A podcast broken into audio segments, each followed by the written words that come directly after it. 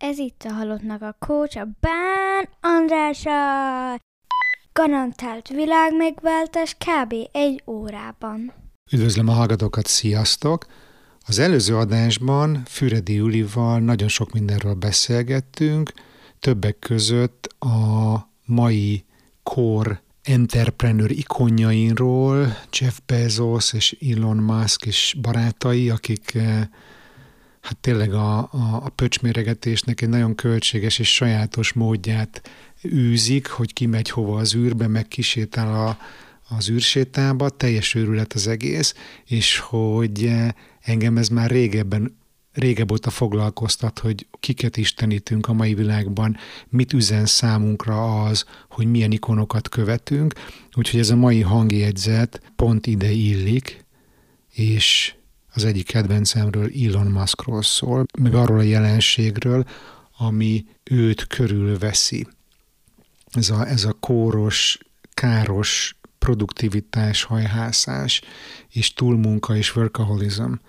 És nagyon fontos az, hogy mi ezt fölismerjük, hogy ha mi is ilyen vezetővel dolgozunk, akkor az ránk is mennyire negatív hatással van, és tök fontos, hogy tudjunk a saját belső értékeink szerint működni, kapcsolódni a belső hangunkhoz, illetve kiállni magunkért, és asszertívan képviselni az érdekeinket, meghúzni a határvonalakat. És nemet mondani arra, hogyha, hogyha egy ilyen megalomán őrült minket bele akar hajszolni a kiégésbe. Most egyébként ebben mind segít a Mindfactor a Mindfulness című csoportos 10 hetes programunk, ami újraindul húsvét előtt. Az új időpontok megtalálhatók a bánandrás.com per csoport weboldalon. Nézd meg, és jelentkezz, hogyha érdekel, mert most már kezdenek fogyni a helyek. És még egy szolgálati közlemény, van egy baromi jó közösségünk a Facebookon, egy zárt csoport, az a neve, hogy Halottnak a Coach közösség.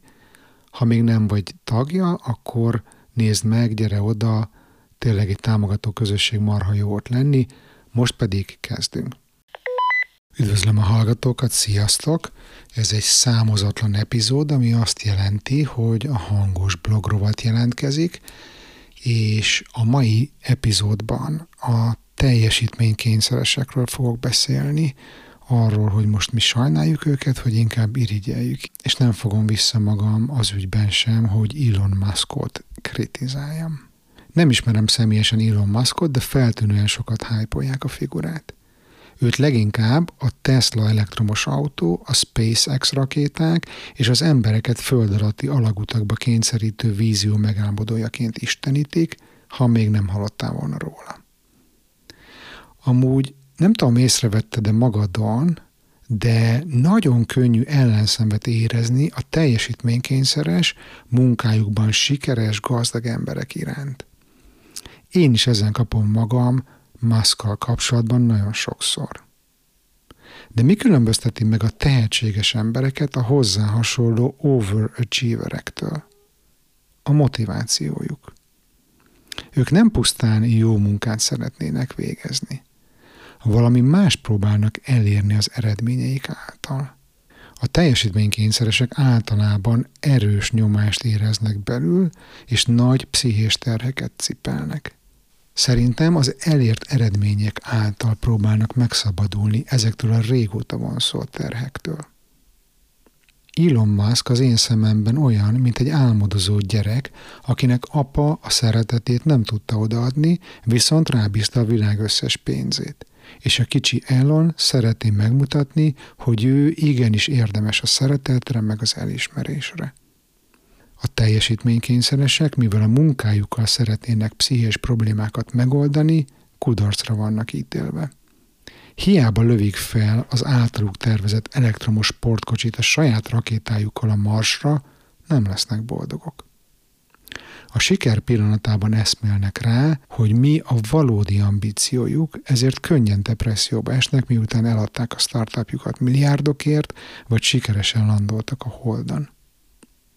Ilyenkor nagyon nagy az esélye egy komoly összeomlásnak. Miközben ezerrel hajszolják a sikert, és őrülten dolgoznak a céljuk elérése érdekében, nem érzik a fájdalmat. A belső feszültség üzemanyagként szolgál De amikor vége a projektnek, vagy eljönnek az ünnepek, és néhány napig nem dolgozhatnak, akkor előtörnek a nehéz érzések a mélyből. Az biztos, hogy Elon Muskra többen fognak emlékezni, mint rám, de mégis milyen lehet az élete egy ilyen 21. századi munkamániás szuperhősnek? A Business Insider néhány éve összerakta napjaink ikonjának az időbeosztását. A cikket olvasva igen hajmeresztő dolgokkal szembesültem, ami számomra megkérdőjelezi az Elon Musk jelenség hitelességét. Kezdjük azzal, hogy két teljes munkahelye van két különböző városban. A SpaceX Los Angelesben van, ahol minimum két napot tölt el egy héten, a Tesla pedig Fremontban, ott heti három napot melózik. Elmondása szerint mindkét helyen megvan a heti 40-40 munkaóra, ami már önmagában betegnek hangzik. Nem hiszem el, hogy hosszú távon ennyit lehet hatékonyan dolgozni. Ja, és majdnem elfelejtettem. Hetente legalább fél napot még betol az Open AI nevű non-profitba, hiszen ideje, mint a tenger. Hat óránál nem alszik többet, reggelizni nem szokott. Az ebédjét 5 perc alatt pusztítja el, általában egy meeting közben. A hatékonyság szempontjából az tényleg hasznos lehet, hogy nem nagyon veszi fel a telefont, és titkos az e-mail címe. Szerintem a legnagyobb bullshit, hogy a multitaskingnak köszönheti a hatékonyságát. Saját bevallása szerint 5 perces időtartamokra osztja be a munkanapjait, és a legtöbbet mérnöki munkával, illetve dizájnnal foglalkozik. Ez szerintem akkora hazugság, mint a ház. Hogyan lehet 5 perces szakaszokban elmélyülni bármilyen feladatban? Hogyan képes egy ember 5 perc alatt bármit megtervezni? Teljesen nonsens ez a dolog, 10-ből 10 házi orvos ellenjavalná a metódust, mert ugye ez nem multitasking, hanem 5 percenként ugrálás különböző feladatok között. A legszebbet azonban a végére hagytam. Öt kisfia van, akikkel a hétvégén szokott együtt lenni. A nyilatkozata alapján képes egyszerre az öt gyerekével foglalkozni, és e-mailekre válaszolni egy időben. Azt mondja, tudok úgy velük lenni, hogy közben dolgozom. Hát én kíváncsi vagyok, majd mit fognak a gyerekeim mesélni később a terapeutájuknak.